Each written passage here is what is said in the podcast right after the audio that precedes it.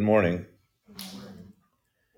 Today we will follow the order of service on page seven in the supplement to uh, what hopefully will be the Augustana service book and hymnal uh, that is being prepared. If if there are not enough copies, uh, you go to page 15 and you will do just fine because I think the congregations responses, uh, the music, there might be some variations in music, but the congregation's responses are the same uh, in the page 15 service. For our hymns, they'll be in the Lutheran hymnal, still in the in the red or blue book. We'll we will go through this today. I'm not planning to chant today. Uh, the, the the chant parts in there, but we can try that sometime. Uh, we will go through this today and and uh, may go kind of slow, and I don't promise you that I will get all the. There are a couple slight wording changes, and slight wording changes are sometimes harder than changing the whole text because you say it the way you've learned it and said it for 40 years, and it's a little hard to all of a sudden say it differently.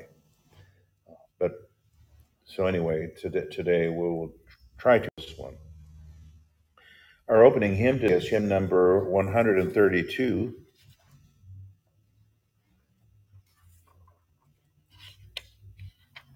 which is, O God of God, O light of light.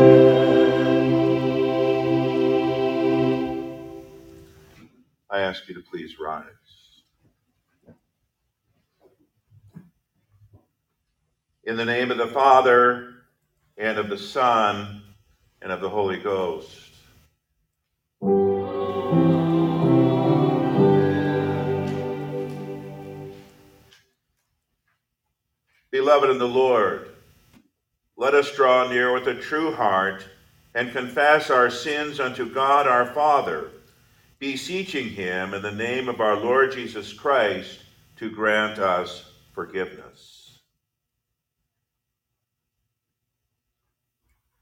Our help is in the name of the Lord.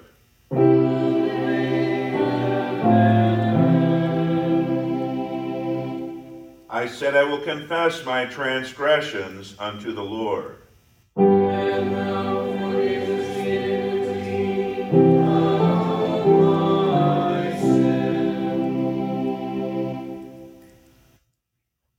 Almighty God, merciful Father, I, a poor, miserable sinner, confess unto thee all my sins and iniquities with which I have ever offended thee and justly deserve thy temporal and eternal punishment.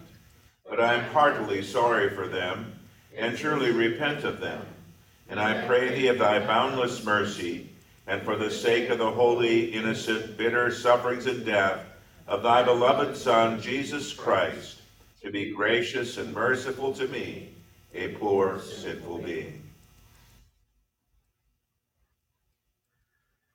Upon this your confession, I, by virtue of my office as a called and ordained servant of the word, announce the grace of God unto all of you who heartily, heartily repent of your sins, believe on Jesus Christ, and sincerely and earnestly purpose, by the assistance of God the Holy Ghost, henceforth to amend your sinful lives. And in the stead and by the command of my Lord Jesus Christ, I forgive you all your sins in the name of the Father, and of the Son, and of the Holy Ghost. Amen. For our introit today, we will continue to read the psalm as we have, and today we read Psalm number one responsibly with the congregation reading those verses in bold type. Blessed is the man that walketh not in the counsel of the ungodly, nor standeth in the way of sinners, nor sitteth in the seat of the scornful. His life is in the law of the Lord, and in his law doth he meditate day and night. And he shall be like a tree planted by the rivers of water, that bringeth forth his fruit in his season. His leaf also shall not wither, and whatsoever he doeth shall prosper. The ungodly are not so, but are like the chaff Therefore, the ungodly shall not stand in the judgment, nor sinners in the congregation of the righteous. Way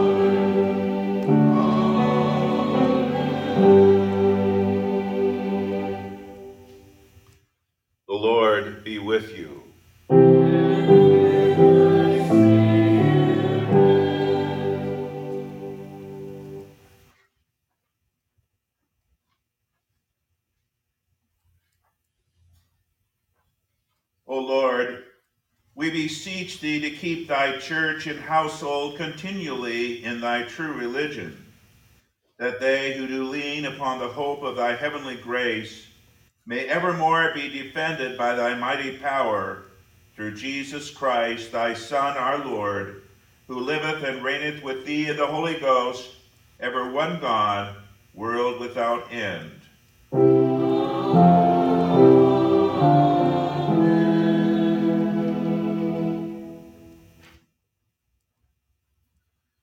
May be seated.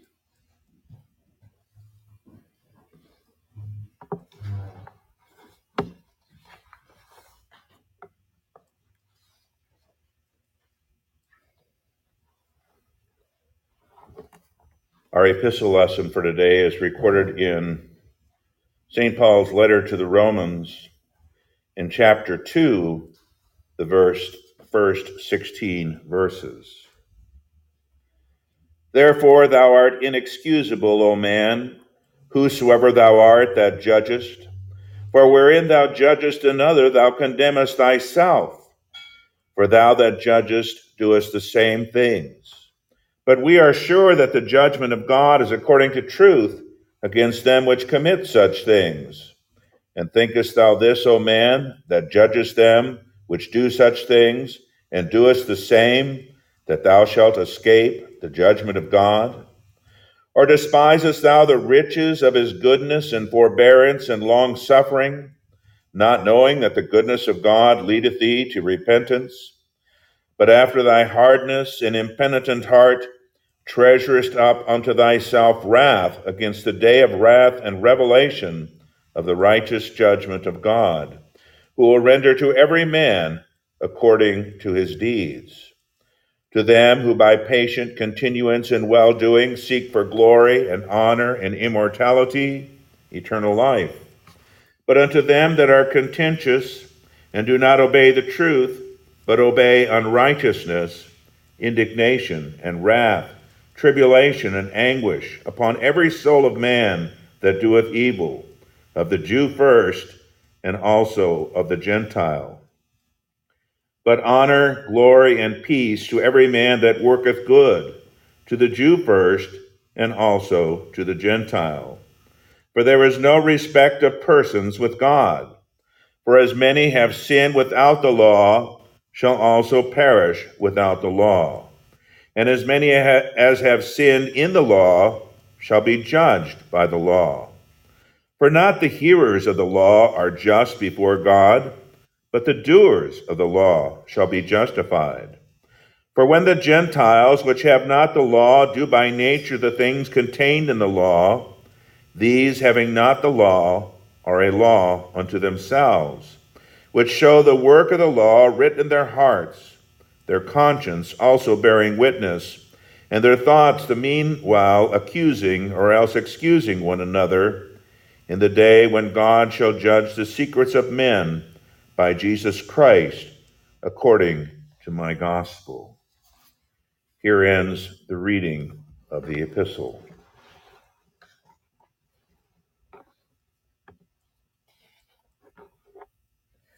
I ask you to please rise for the reading of the Holy Gospel.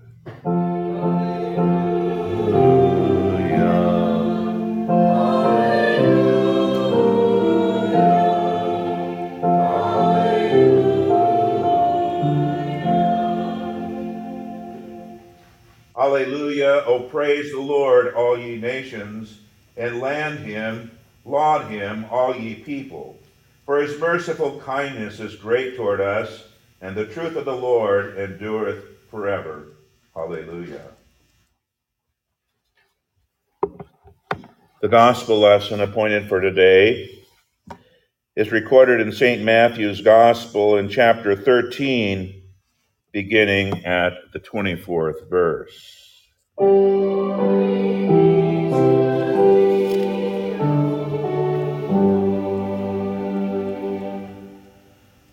Another parable put he forth unto them, saying, The kingdom of heaven is likened unto a man which sowed good seed in his field. But while men slept, his enemy came and sowed tares among the wheat, and went his way. But when the blade was sprung up and brought forth fruit, then appeared the tares also. So the servants of the householder came and said unto him, Sir, Didst not thou sow good seed in thy field?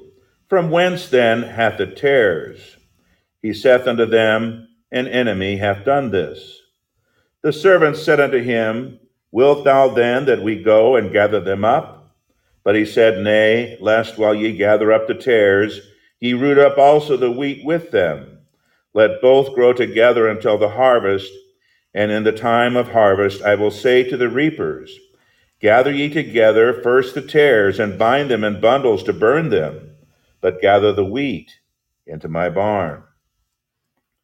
And though it's not a part of the gospel lesson for today, uh, I'm going to continue at verse 36 because here Jesus explains the parable for us. And I've always wondered why it wasn't included in the reading, but I'm going to add it today. Then Jesus sent the multitude away and went into the house, and his disciples came unto him, saying, Declare unto us the parable of the tares of the field. He answered and said unto them, He that soweth the good seed is the Son of Man. The field is the world, the good seed are the children of the kingdom, but the tares are the children of the wicked one. The enemy that sowed them is the devil. The harvest is the end of the world, and the reapers are the angels. As therefore the tares are gathered and burned in the fire, so shall it be in the end of this world. The Son of Man shall send forth his angels, and they shall gather out of his kingdom all things that offend and them which do iniquity, and shall cast them into a furnace of fire. There shall be wailing and gnashing of teeth. Then shall the righteous shine forth as the sun in the kingdom of their Father. Who hath ears to hear, let him hear. Here ends our reading of the Holy Gospel.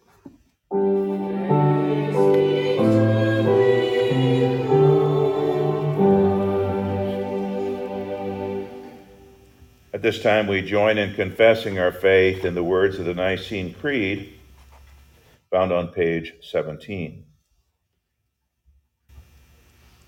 I believe in one God, the Father Almighty maker of heaven and earth, and of all things visible and invisible.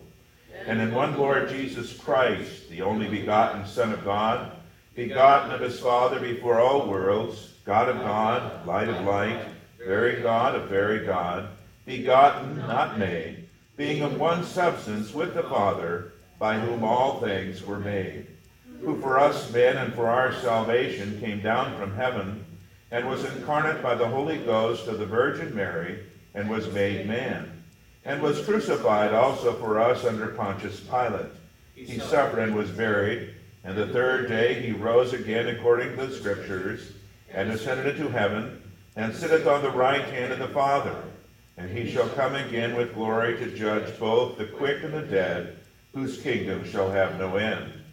And I believe in the Holy Ghost, the Lord and giver of life, who proceeded from the Father and the Son, who with the Father and the Son together is worshipped and glorified, who spake by the prophets. And I believe one holy Christian apostolic church, I acknowledge one baptism for the remission of sins, and I look for the resurrection of the dead and the life of the world to come. Amen. You may be seated. We continue our worship by singing hymn number 295 The Law of God is Good and Wise.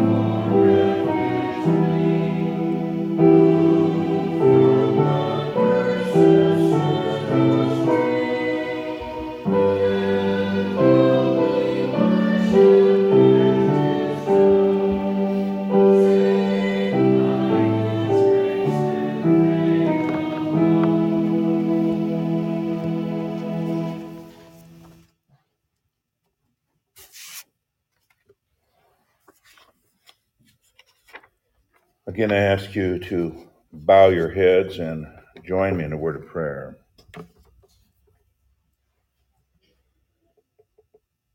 Dear Heavenly Father, we again ask your Holy Spirit's blessing upon the speaking and the hearing of your word this day, that we may see and acknowledge our own sinfulness, our own failures to live up to the requirements of your law, that we might humble ourselves before you and repent of our sins, and look to the Lord Jesus Christ, to his cross, for mercy and forgiveness. We pray this in Jesus' name. Amen. Today we consider the epistle lesson read to you a little bit ago from Romans chapter 2. But I would like to back up uh, as a reminder and give you the setting for this chapter, which is what we talked about last Sunday in Romans chapter 1. In Romans chapter 1, it talks about the wrath of God being revealed from heaven against all ungodliness among those who hold the truth in unrighteousness. In other words, It's revealed to them what the truth is through God's creation, through the Word of God. But instead of accepting that truth, they reject it and reject God and worship and serve the creature rather than the Creator. And at verse 21, it says, Because that when they knew God, they glorified him not as God, neither were thankful, but became vain in their imaginations, and their foolish heart was darkened. Professing themselves to be wise, they became fools and changed the glory of the uncorruptible God into an image made like to corruptible man and to birds and four footed beasts and creeping things.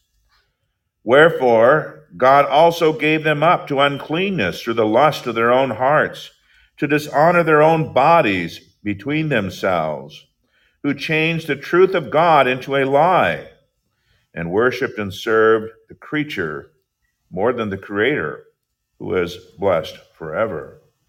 Amen. And so it describes how, you know, deep down we know the truth. It's written in our hearts, the law written in our hearts. It is witnessed to us by all of God's creation that we're accountable to God.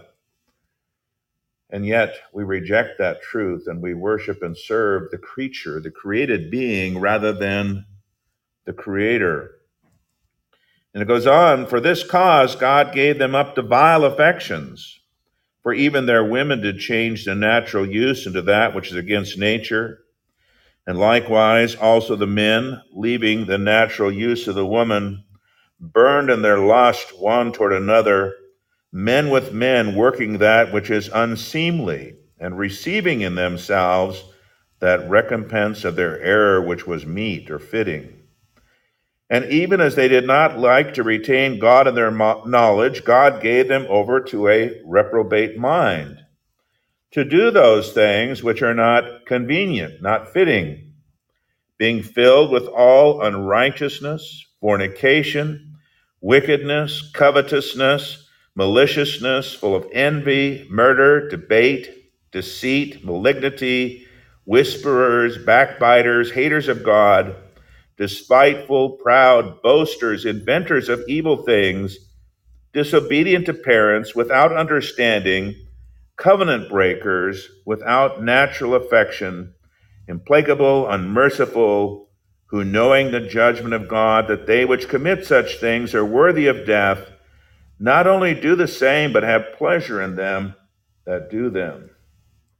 And we talked about how this describes our own nation how because we have rejected God as our creator and we've rejected his word, that God has given us over to our own sinful lusts and desires. And how that this has led us deeper and deeper into sin so that we we can't even recognize the truth anymore. You know, people keep saying, as I mentioned last week, keep saying, you know, we, we look to the science but instead of looking to the science, we reject the science and we say that, you know, it is perfectly fitting that a man has sexual relationships with another man or a woman with a woman instead of looking at what science clearly say, says. And we do those things which are not proper and fitting and pleasing to God. And sad to say, People know, again, deep down through the natural knowledge of God, written in their hearts, that they which commit such things are worthy of death. But not only do they do the same, you know, they, they rejoice in those who do them. And so we have, you know, TV shows and everything glorifying and trying to make it look perfectly right to show that these lifestyles which are completely contrary to God's design and creation are acceptable and good. And people rejoice and champion those who practice such things. Because that doesn't, then they don't feel so bad about their own sins and failings when they can rejoice that others are doing the same things. And we know that as it says here, you know, the wrath of God is revealed against such things.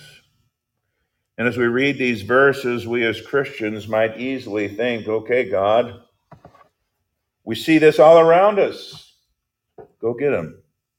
Carry out your judgment. They're deserving of death. And indeed, they are.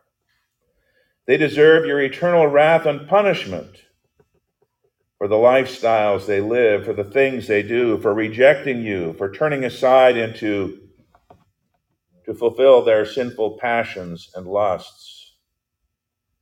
But then we come to chapter 2. Of course, we remember in the epistle there was not a chapter break, so you didn't necessarily read chapter 1 and just stop there. You were reading a letter, and so you read on.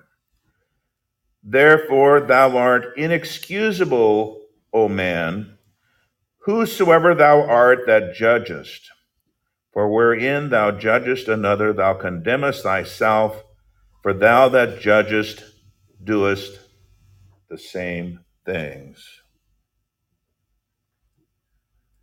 So we're quick to judge those who hold to, you know, are committing fornication, adultery, or same sex marriages or homosexual relationships. We're c- quick to condemn those who commit murder, who are stealing, who are defrauding others and mistreating others. But when we judge, we're condemning ourselves too because we do the very same things. Now, we might not do them in quite the same way. Maybe they may not be the same outward sins, but we are still guilty. Jesus, in his Sermon on the Mount, brings this out so clearly in Matthew chapter 5, where he speaks about God's commandments. And he tells us that, you know, we should not break even the least of God's commandments, and that our righteousness needs to exceed the righteousness of the scribes and Pharisees, or we'll never enter the kingdom of heaven. And he says, Ye have heard that it was said by them of old time, Thou shalt not kill. And whosoever shall kill shall be in danger of the judgment. We say, Oh, well, I haven't murdered anybody, I haven't killed. But he goes on. But I say unto you that whoever, whosoever is angry with his brother without a cause shall be in danger of the judgment. Whosoever shall say to his brother, Raca, which really means to be a vain person or empty headed, shall be in danger of the council. But whosoever shall say, Thou fool, shall be in danger of hellfire. And so we might say, well, I've never killed anybody. Have we ever become angry at someone without a truly just cause? Have we ever thought evil of other people or spoken evil words to another person? Have we ever hurt other people?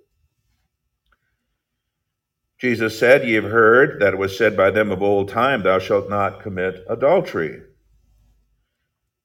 But I say unto you that whosoever looketh on a woman to lust after her hath committed adultery with her already in his heart. And so we might say, well, I have not committed adultery. But even if we've had the thought or the desire for the spouse of another, or one whom God has not rightly given us, we have committed adultery in our hearts. Jesus said again at Ye have heard that it hath been said by them of old time, Thou shalt not forswear thyself, but shalt perform unto the Lord thine oaths. But I say unto you, swear not at all, neither by heaven, for it's God's throne, nor by earth, for it is his footstool, neither by Jerusalem, for it's the city of the great king. Neither shall you swear by thy head, because thou canst not make one hair white or black, but let your communication be Yea, yea, or yes, yes, nay, nay, or no, no, for whatever is more than these cometh of evil. Why do we even need to take an oath in the first place? It's because we can't be trusted. Because we need to take an oath in order to try to prove our words. And often when we take an oath and volunteer an oath, is to cover up some lie and try to convince somebody that what we're saying is true when maybe it's not the whole truth. Jesus said, Ye have heard that it hath been said, An eye for an eye, a tooth for a tooth. But I say unto you that ye resist not evil, but whosoever shall smite thee on the right cheek, turn to him the other also. And if any man will sue thee at law and take away thy coat, let him have thy cloak also.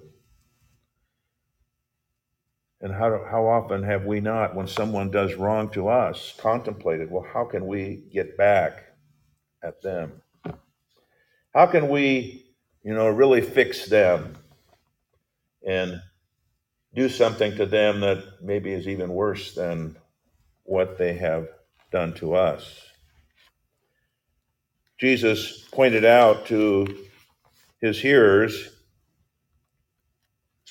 in Matthew chapter 15 at verse 19 out of the heart proceed evil thoughts, murders, adulteries, fornications, thefts, false witness, blasphemies. These are the things which defile a man. They make us unclean. But to eat with unwashen hands defileth not a man. You know, Lonnie and I have had the privilege of taking care of prisoners. She got to do it more than I did. But I really can't say that there were too many people in prison for things, even for murder, who had done things that maybe had not crossed my mind at times. Maybe in certain cases I had the desire and wished I could have done something like that to someone who had done wrong to me. And so, what Paul here writes, you know, we are so quick to condemn those who are guilty of these sins, but we ourselves are inexcusable because even though we may have not have done them in the same way, we're still guilty of the same sins. He goes on to say, But we are sure that the judgment of God is according to truth against them which commit such things. And so God's judgment against those who do those things described in Romans chapter 1, and God's judgment against those who do those things that Jesus speaks about in his Sermon on the Mount is truly good and just. It's what we genuinely deserve. Sometimes Lee likes to use the argument it's not fair when he can't get his way. Sure, we've all heard that. We probably have all said that. And I told Lee, you know, if we got what we justly deserved, we would all be burning in hell right now. Because what we justly deserve is God's punishment. Everything, every good thing that we receive above and beyond that is God's gracious gift to us. And we should be thankful that God has not dealt with us as we deserve. But as it says here, you know, we're sure that the judgment of God is according to truth. God's judgment is true. When we judge people, we look at certain aspects of things and but we can't see what's in the heart. We can't see the real attitude there. And so we might judge people and we say, "Oh, well, you know, these people over here are pretty good. You know, they don't do these things." But do we know what's going on in their hearts? Do we know what God sees when he looks upon the heart? I think of God revealing things to Ezekiel about the priests. There's this hole in the wall, and Ezekiel's told to go through that hole. He digs it out and goes through, and he sees even the priests of God honoring all these pagan deities and holding all these false views. Uh, you might even call it pornography that they were viewing in the privacy of their own homes when they were not in the temple. And what this reveals is not, you know, just how bad the priests were at that time, but what it reveals is only God truly knows what's going on in people's hearts. And we are so quick to judge and condemn others for their sins, we don't often look deep inside our hearts and see how we are sinning in the same way and how we are guilty and how God would be just if he were to condemn us as well. He says, And thinkest thou this, O man, that judgest them which do such things, and doest the same, that thou shalt escape the judgment of God? You know, God's not going to look down and see, you know, whether our names are on a Lutheran church roster and say, oh, well, they're Lutherans. You know, it, it's okay. We'll pardon them. Had a previous publisher who, when a Lutheran got in trouble and made the newspapers, said, those Lutherans just like to have fun. And uh, to a degree, to a degree, it is true that just being a Lutheran does not make us without sin. Just being a Lutheran does not take care of the sinful inclinations of our heart. And we should not think that we are going to escape the judgment of God if we are doing the same things that we judge others for doing. He says, But after thy hardness and impenitent heart treasurest up unto thyself wrath against the day of wrath and revelation of the righteous, righteous judgment of God, who will render to every man according to his deeds. One thing you may have noticed different in the absolution today, it is not a universal absolution. It is an absolution to those who repent of their sins and trust in Jesus Christ, and with, and I can't remember the exact way it's worded here, but with the help and aid of God the Holy Ghost, Holy Spirit, henceforth seek to amend their sinful lives. And of course, that is true. That is who the absolution is for. It's for those who are sorry for their sins and look to Jesus for forgiveness and then truly seek to amend their lives. But when people go on in their sinful ways, are impenitent, they feel, well, I can just go to church and confess my sins. I have God's forgiveness and don't have to change anything. St. Paul says they're treasuring up wrath. And our God is so very patient with us, long suffering. He doesn't desire that any perish, but that all would repent and believe on the Lord Jesus Christ, as we read in 2 Peter chapter 3. But it's kind of like water building up behind a dam. And, and this, of course, happened with Old Testament Israel. God warned them of the judgment to come. It didn't come right away. And we have the tendency to think, well, you know, I got away with this. Nothing happened. I can just go on and God will forgive me and it, it'll be okay. But the water is rising behind the dam. And if we continue on in impenitence, going on in our sinful ways, impenitent or not sorry, not looking to Christ and not seeking to amend our ways, what happens when the dam bursts and the water has built up behind that dam? That's what St. Paul is saying here. After thy hardness and impenitent heart treasurest up unto thyself wrath against the day of wrath and revelation of the righteous judgment of God. So we're treasuring it up. It's getting more and more, and God is being patient with us. He wants us to repent, but if we don't, the dam will burst and the wrath will wash us away in God's judgment. It says, Of God who will render to every man according to his deeds. To them who, by patient continuance in well doing, seek for glory and honor and immortality, eternal life. In other words, those who are continuing to repent and look to Christ and seeking to live according to God's will, uh, they will be given eternal life. But unto them that are contentious and do not obey the truth, but obey unrighteousness, indignation, and wrath, tribulation, and anguish, upon every soul of man that doeth evil, of the Jew first, and also of the Gentile. And I don't want to add to Scripture, but we could probably say of the Lutheran first, and also of all those poor non Lutherans out there who maybe don't know the truth.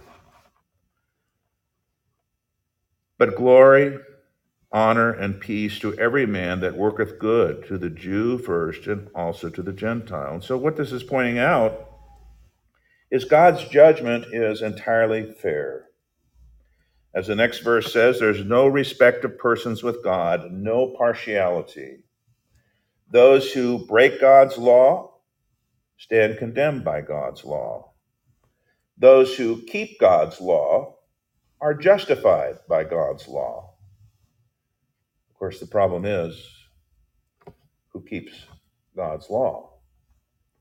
And so the only way to be justified is through Christ and his righteousness. And so he says, For as many as have sinned without the law shall also perish without law, and as many as, as have sinned in the law shall be judged by the law. For not the hearers of the law are just before God, but the doers of the law shall be justified. For when the Gentiles, which have not the law, do by nature the things contained in the law, these, having not the law, are a law unto themselves, which show the work of the law written in their hearts, their conscience also bearing witness, and their thoughts the meanwhile accusing or else excusing one another in the day when God shall judge the secrets of men by Jesus Christ, according to my gospel. And so everyone is without excuse. The unbeliever, or the one who does not have the Holy Scriptures, does not have God's Old Testament law, or does not have the Bible today, the law of God is still written upon their conscience. God's creation still testifies to them that there is an almighty, all knowing God to whom they must give an account.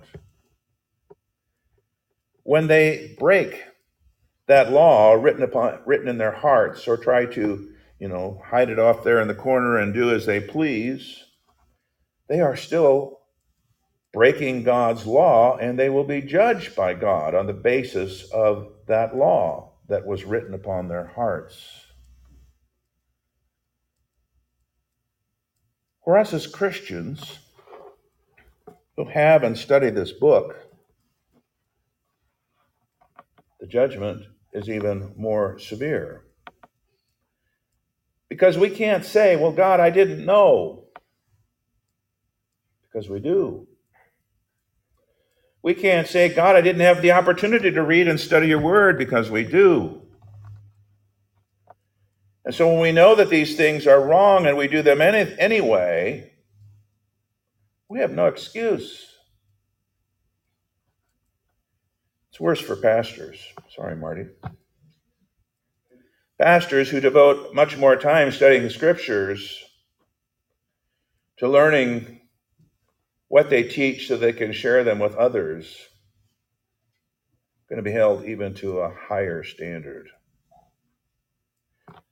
You know what God demands. You know what is right and wrong and what is pleasing to God and what is displeasing to Him. And so when pastors sin,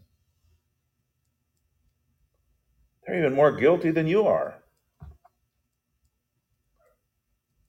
think it's one of the reasons the Apostle Paul could also call himself the chief of sinners. As he was very studious in his study of God's law, and yet he missed the one that the law pointed to, to Jesus Christ. And he was persecuting him, punishing and even putting to death those who followed him. Pastors today know from the scriptures what is right and wrong.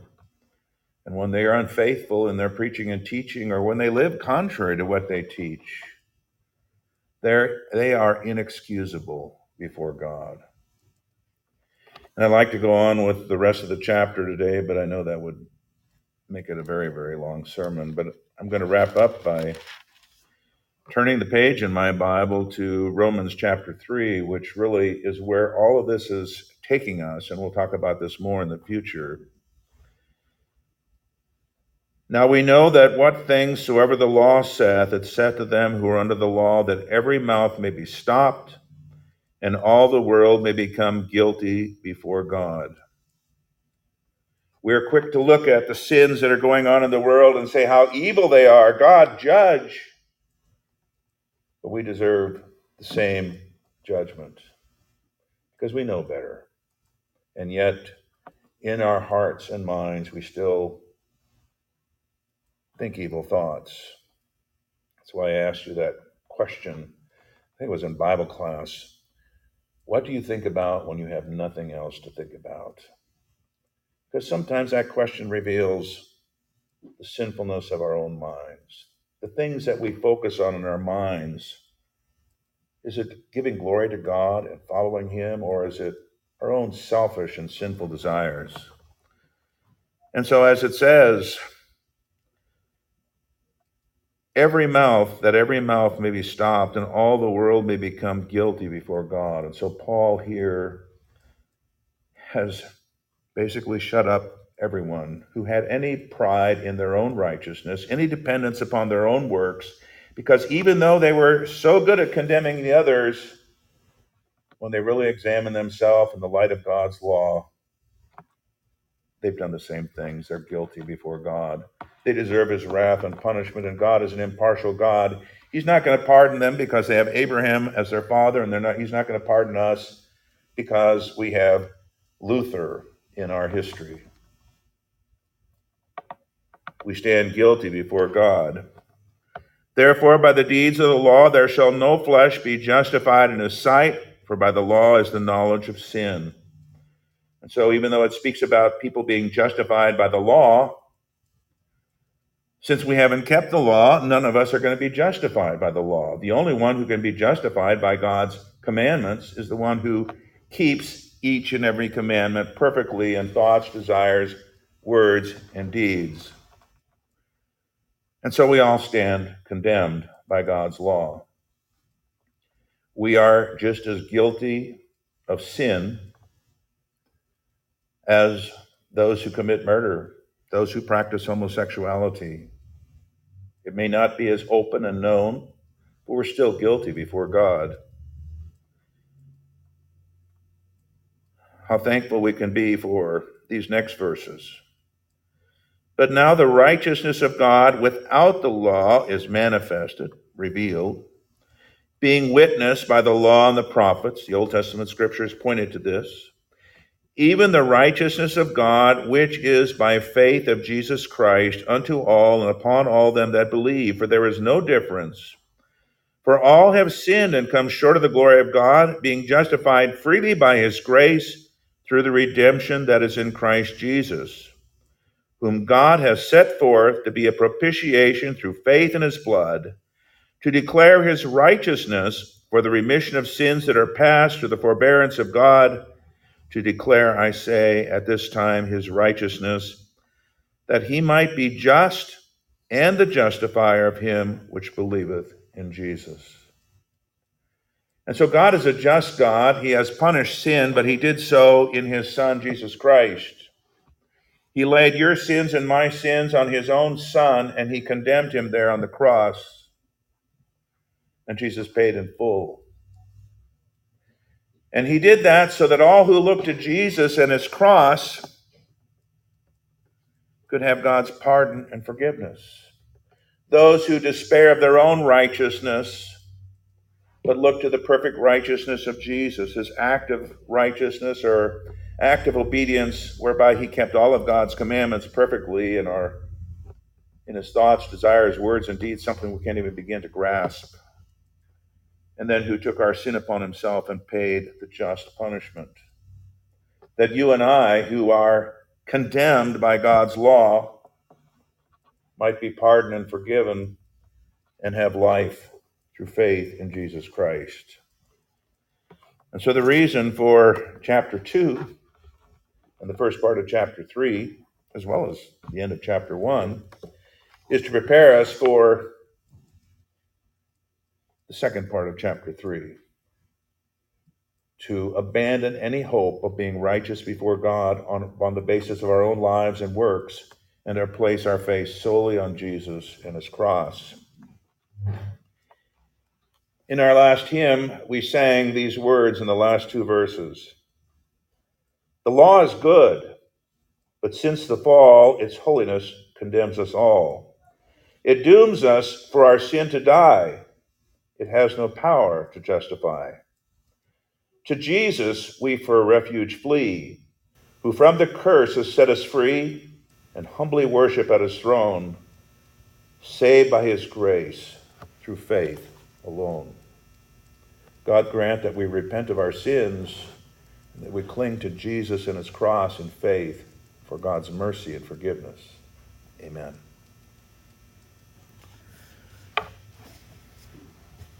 This time I need to look to see what we do next to make sure it's the same. I ask you to please stand. Uh, we are at the bottom of page 17 if you are, are lost like I am sometimes. The peace of God, which passeth all understanding, keep your hearts and minds through Christ Jesus.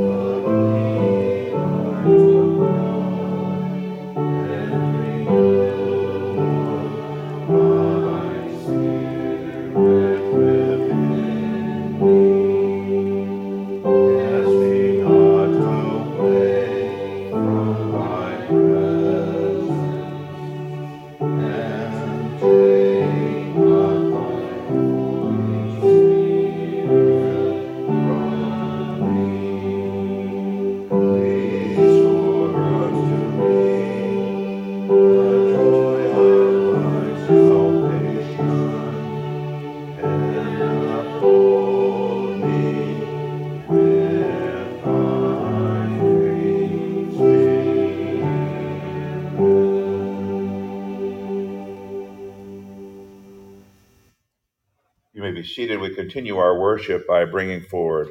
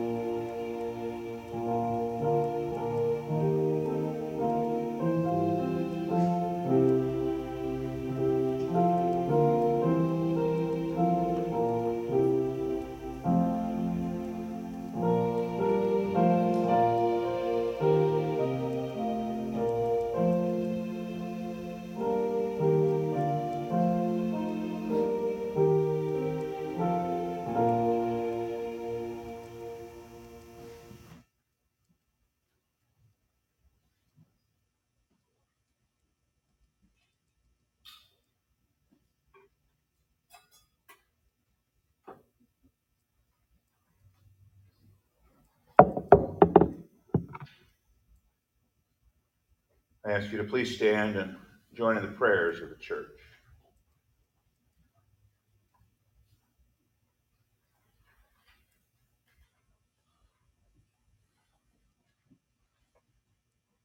Almighty and most merciful God, the Father of our Lord Jesus Christ, we thank thee for all thy goodness and tender mercies, especially for the gift of thy dear Son and for the revelation of thy will and grace. And we beseech thee so to implant thy word in us, that in good and honest hearts we may keep it and bring forth fruit by patient continuance in well being. Most heartily we beseech thee so to rule and govern thy church universal with all its pastors and ministers, that we may be preserved in the pure doctrine of thy saving word, whereby faith toward thee may be strengthened and charity increased in us toward all mankind Grant also health and prosperity to all in authority, especially to the President and Congress of the United States, the governor and legislature of this Commonwealth, and to all our judges and magistrates, and endue them with grace to rule after thy good pleasure, to the maintenance of righteousness, and to the hindrance and punishment of wickedness, that we may lead a quiet and peaceable life in all godliness and honesty. May it please thee also to turn the hearts of our enemies and adversaries, that they may cease their enmity and be inclined to walk with us in meekness and in peace. All who are in trouble, want, sickness, anguish of labor, peril of death, or any other adversity, especially those who are in suffering for thy name and for thy truth's sake. Comfort, O God, with thy Holy Spirit, that they may receive and acknowledge their afflictions as the manifestations of thy fatherly will. And although we have deserved thy righteous wrath and manifold punishments, yet we entreat thee, O most merciful Father, remember not the sins of our youth, nor our many transgressions, but out of thine unspeakable goodness, grace, and mercy, defend us from all harm and danger of body and soul. Preserve us from false and pernicious doctrine, from war and bloodshed, from plague and pestilence, from all calamity by fire and water, from hail and tempest, from failure of harvest and from famine, from anguish of heart and despair of thy mercy, and from an evil death and in every time of trouble show thyself a very present help, the Savior of all men, and especially of them that believe. Cause also the needful fruits of the earth to prosper, that we may enjoy them in due season. Give success to the Christian training of the young, to all lawful occupations on land and sea, and all pure arts and useful knowledge, and crown them with thy blessings.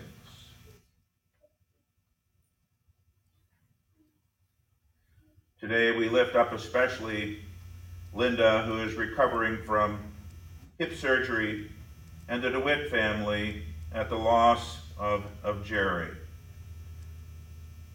We pray, dear Heavenly Father, for your healing and strength for Linda, that you would be with her that you would guide her doctors and those who care for her, and that if it be your will, you grant her healing and health that she may return home. We also lift up the DeWitt family and pray that you would offer comfort and strength to those left behind after a tragic accident. We pray for all these in the name of our Lord Jesus Christ. Amen. These and whatsoever other things thou wouldest have us ask of thee, O God, vouchsafe unto us, for the sake of the bitter sufferings and death of Jesus Christ, thine only begotten Son, our Lord and Savior, who liveth and reigneth with thee in the Holy Ghost, ever one God, world without end. Amen. This time you may be seated. We will continue our worship uh, with hymn 307.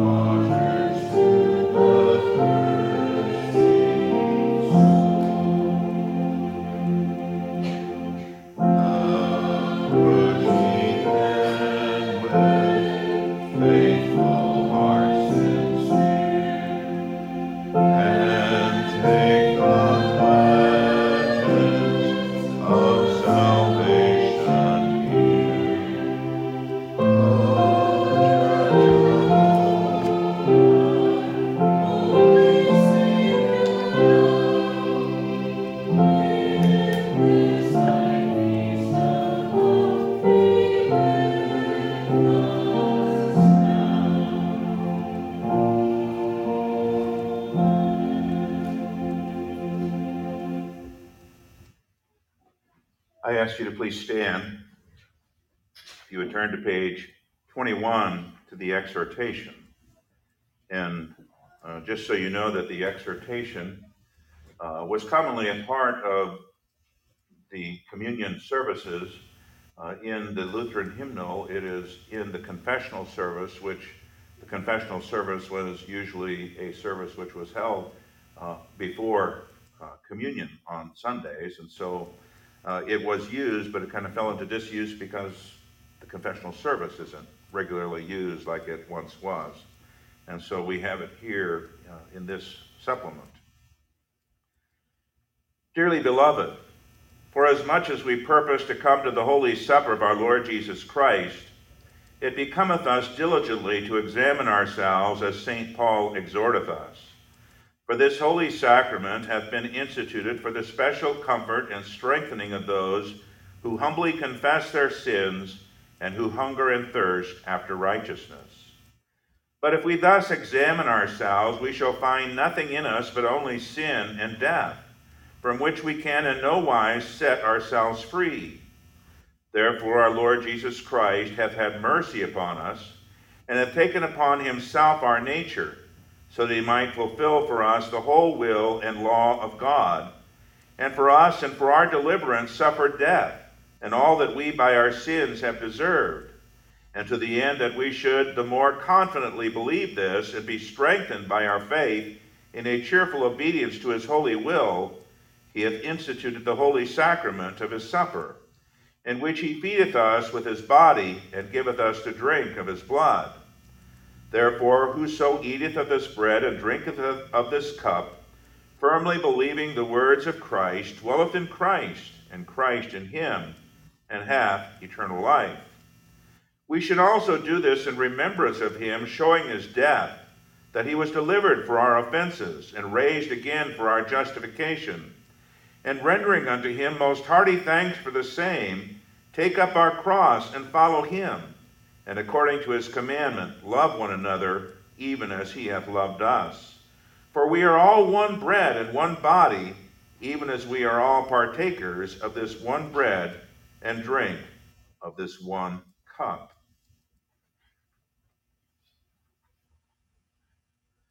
The Lord be with you.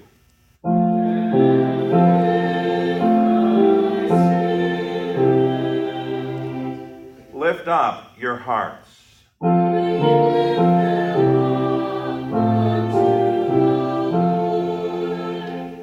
Let us give thanks unto the Lord our God.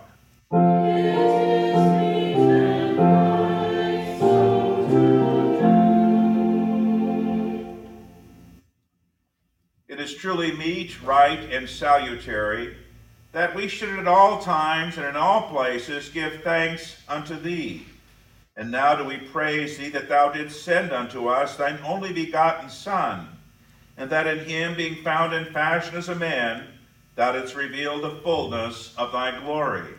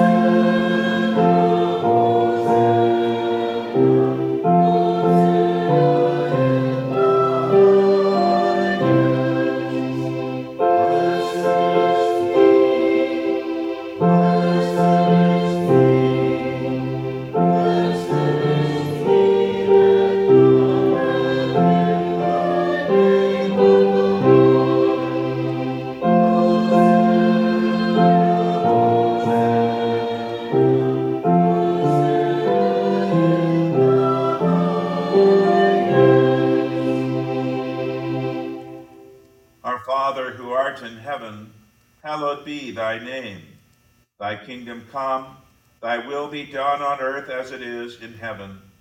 Give us this day our daily bread, and forgive us our trespasses as we forgive those who trespass against us. And lead us not into temptation, but deliver us from evil.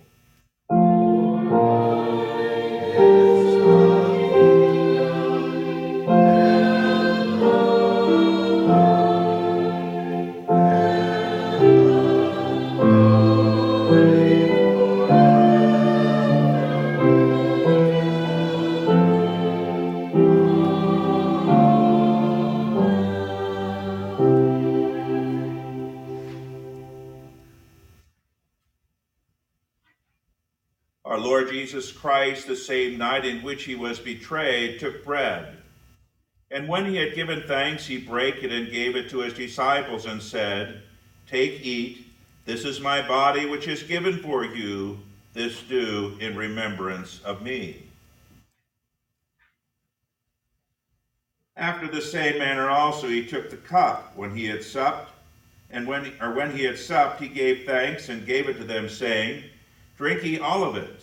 This cup is the New Testament in my blood, which is shed for you for the remission of sins.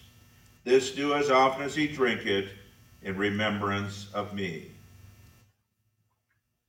The peace of the Lord be with you always.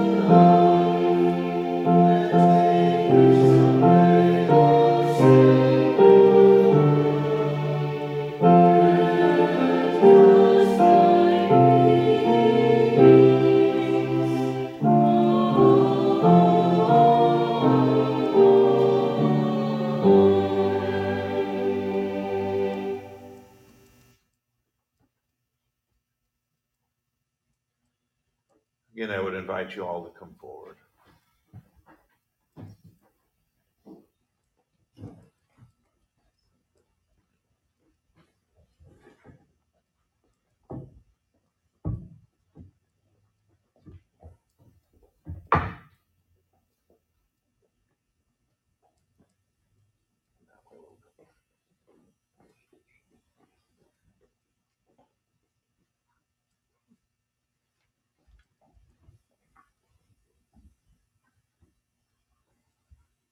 The Lord bless you and you and keep you in his baptismal grace. Take and eat. This is the true body of our Lord and Savior Jesus Christ, given to death for all your sins. Take and eat. This is the true body of our Lord and Savior Jesus Christ, given unto death for all your sins. And the Lord bless you and keep you in his baptismal grace. Take and eat. This is the true body of our Lord and Savior Jesus Christ, given into death for all your sins.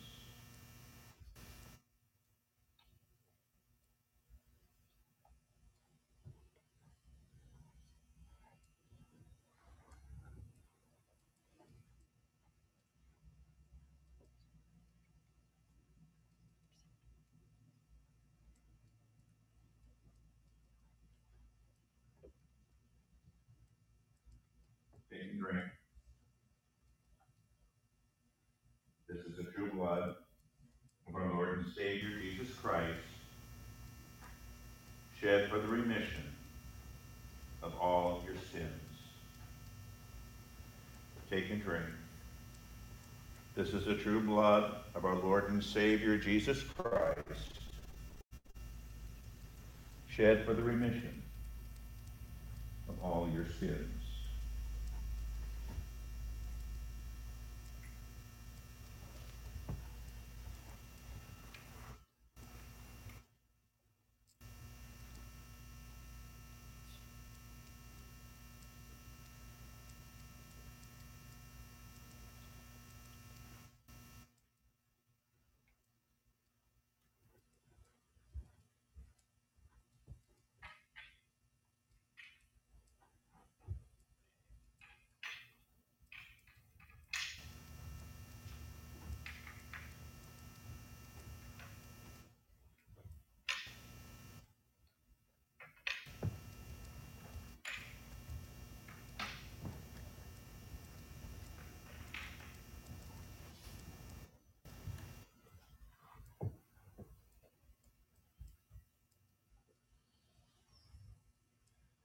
Now I ask you to please rise.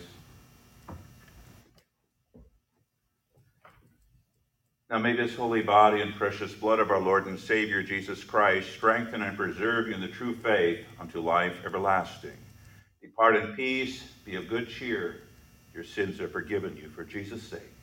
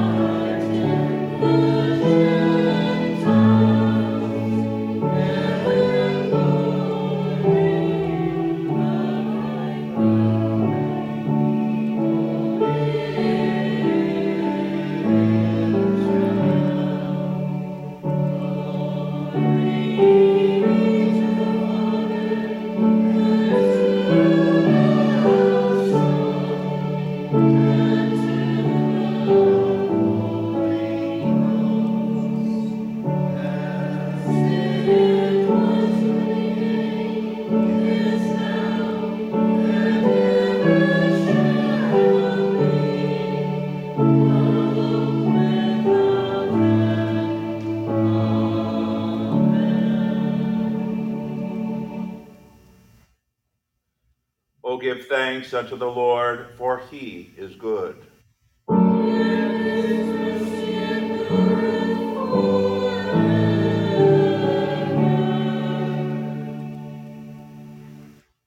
We give thanks unto thee, Almighty God, that thou hast refreshed us with this salutary gift.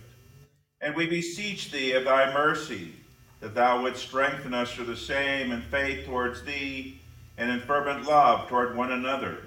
Through Jesus Christ, thy dear Son, our Lord, who liveth and reigneth with thee in the Holy Ghost, ever one God, world without end.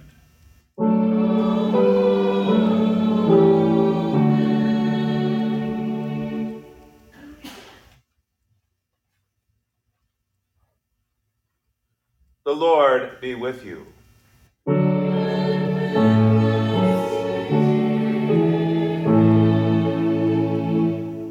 Bless we the Lord.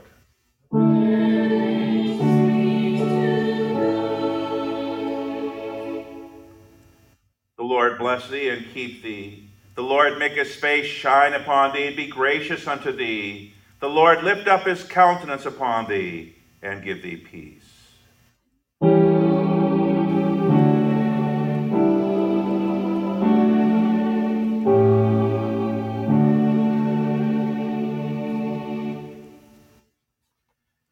Seated. We close our worship by singing hymn 391 Blessed are the sons of God.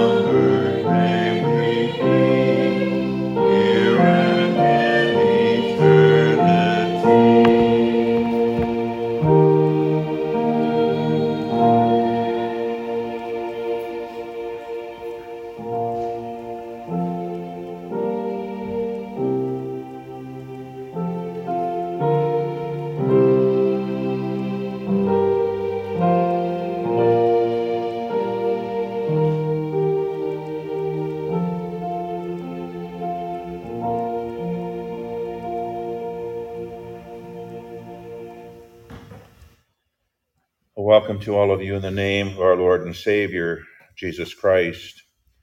Uh, the announcements uh, this week, Wednesday, uh, February 8th, 7 o'clock, uh, via Jitsi, uh, we will begin a study of the minor prophets. And we'll begin with Hosea, even though uh, the order, I guess, depends on whether you want to take them chronicle, chronologically as they are in the Bible or by date. Uh, we might come out a little different than, than that, but we will begin with Hosea. Then we have a congregational meeting and potluck dinner following our service today.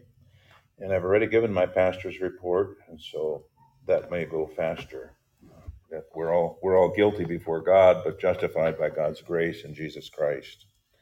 And then next Sunday or next Saturday rather is Ladies' Second Saturday brunch at eleven o'clock. Anything else this morning?